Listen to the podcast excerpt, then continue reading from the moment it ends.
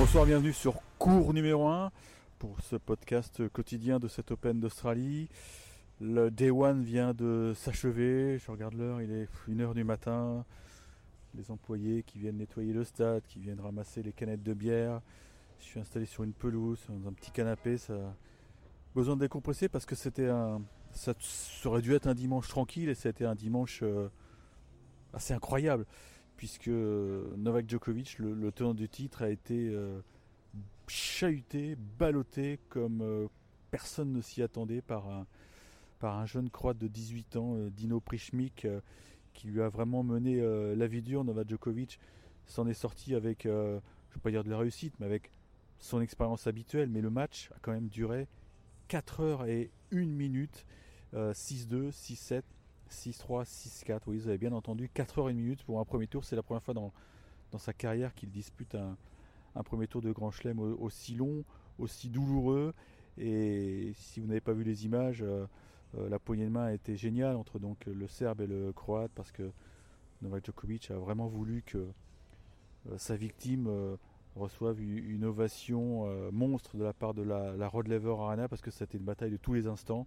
Novak Djokovic a été mené à un moment du match, puisqu'il y avait un set partout, et break 3-2 pour euh, Et là, euh, on a commencé à, regarder, à consulter les, notes euh, euh, que nous fournissent les ordinateurs, parce que voilà, on, cherchait les, stats intéressantes, à savoir à quand remonte la dernière défaite d'un tenant du titre.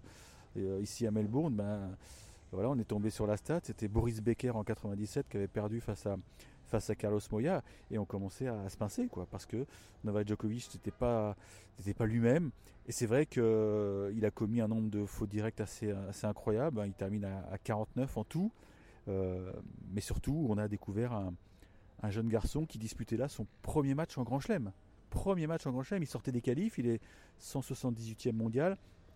Alors pour les, les vrais fans de tennis c'est pas un inconnu puisque ceux qui fréquentent Roland Garros et qui aiment bien se balader sur les cours annexes savent qu'il avait remporté euh, Roland Garros junior l'an passé, qu'il y a deux ans, il avait perdu en demi-finale contre Gabriel Debrus, c'était un match euh, de, fou furieux, euh, et que je me souviens très bien, c'était sur le 14, et, je m'étais dit, celui-là, celui-là il, va, il va exploser un moment sur le circuit, et voilà, ça n'a pas tardé.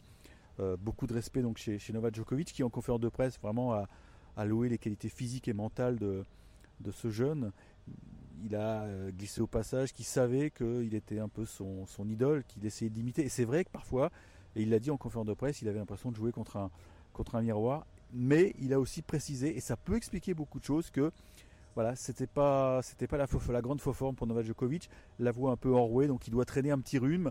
Et voilà, ça, explique peut-être sa, performance, euh, va dire, en, deçà euh, de, de son niveau habituel. Mais euh, pas d'affolement. Hein. Euh, souvenez-vous, l'an passé, il avait perdu un set contre Enzo Cuoco, un peu le même scénario. Euh, il avait perdu le, le au deuxième set. Après, Enzo Cuoco avait eu le malheur de se blesser à la cheville, donc il avait totalement lâché dans les 7 3 et 4. Mais donc, c'est une entrée en matière douloureuse. La chance pour Novak Djokovic avec ce Sunday Start, c'est qu'il aura deux jours plein de repos avant son, deuxième match mercredi contre un Australien, puisque ce sera le vainqueur d'un derby qui va se dérouler donc lundi. D'ailleurs, étonnant que le juge arbitre n'ait pas fait les, les paires euh, dans la programmation, puisque donc Popirine et Paul Mans euh, s'affronteront euh, lundi pour donc ensuite aller sur le tenant du titre, un tenant du titre qui a dû observer au passage que Yannick Sinner tenait une belle forme. L'Italien, lui, s'est imposé sans problème en, trois petits sets. On rappelle hein, que, vous le savez sûrement, que ces deux-là sont, pourquoi pas, invités à se retrouver en demi-finale, puisqu'ils figurent donc dans le haut de tableau. Donc ça c'était la, euh, l'actualité internationale on va dire.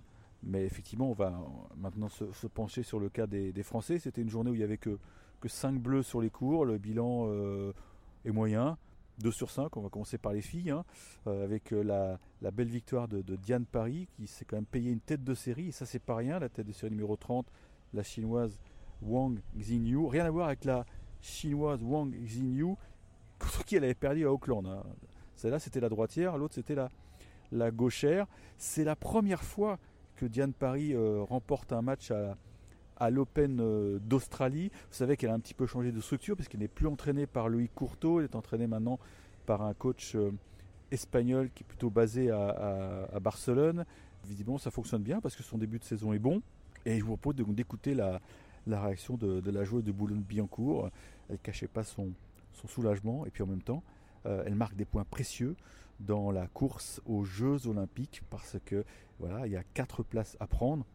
Je vous rappelle le principe, il hein, faut en, gros terminer dans les 70 premières euh, au classement WTA euh, d'après Roland Garros.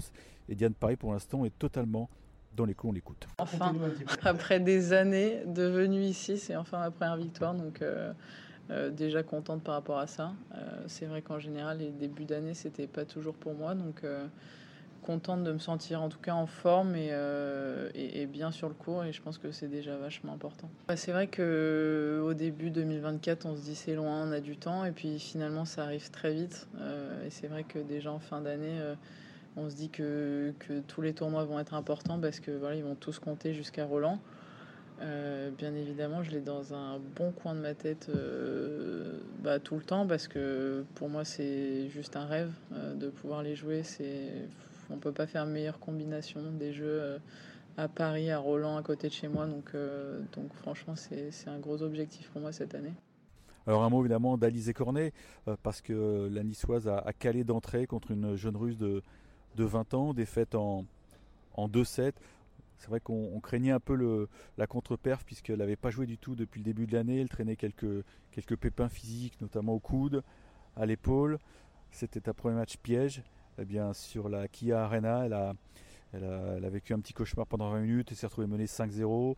Elle s'est battue comme à son habitude, mais finalement elle perd 6-2, 6-4. Donc euh, ça fait mal. Euh, vous allez me dire, oui, mais elle a encore le, la conforté son record de participation consécutive en Grand Chelem. Oui, certes, maintenant c'est 68. Mais euh, attention, comme Richard Gasquet, bah, elle a dépassé la trentaine. Elle se situe vraiment à un carrefour.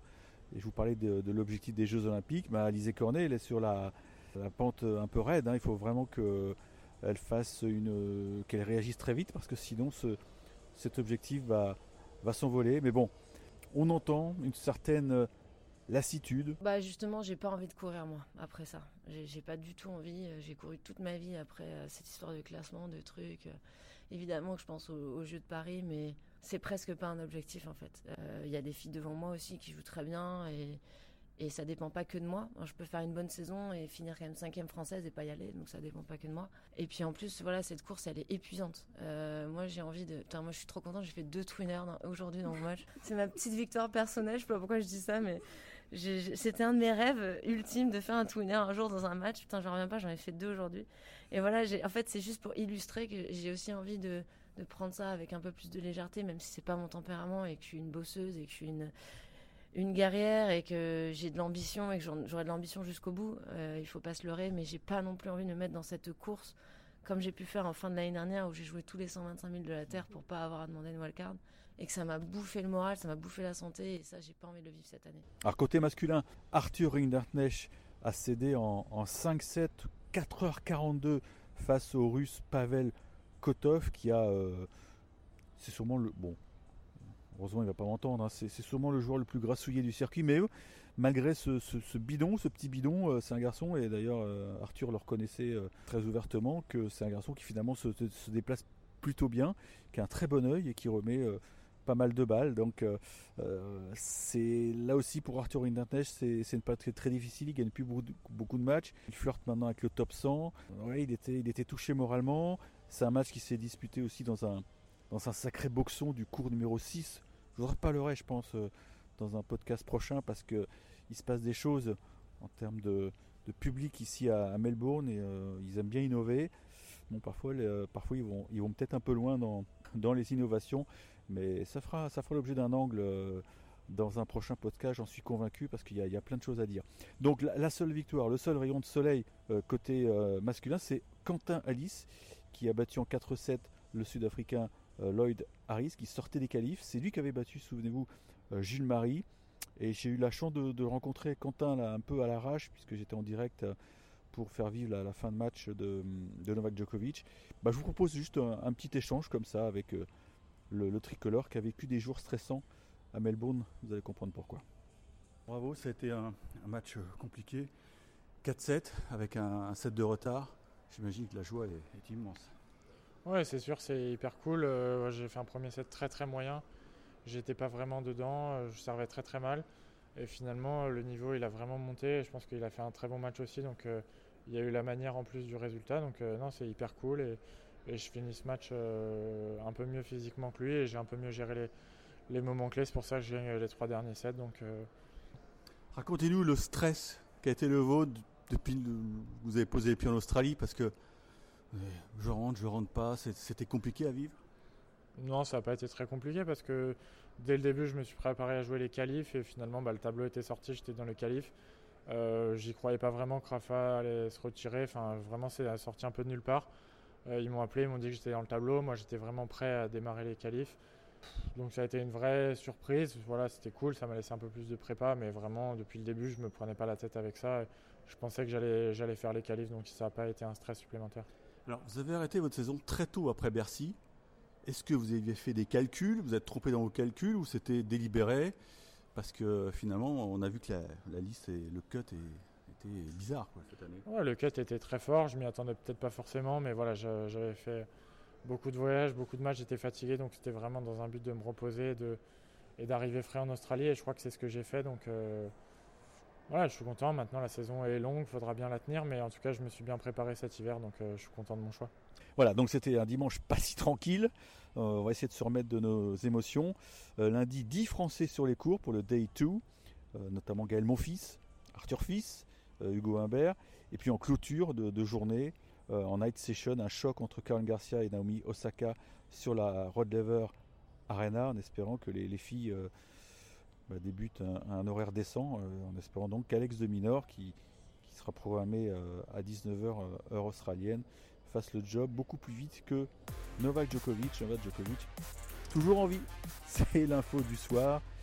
Et vous savez, j'ai découvert cette stat que Novak Djokovic n'a jamais perdu une demi ou une finale ici à Melbourne. Donc c'est souvent au début de tournoi qu'il est le plus friable, le plus, le plus vulnérable.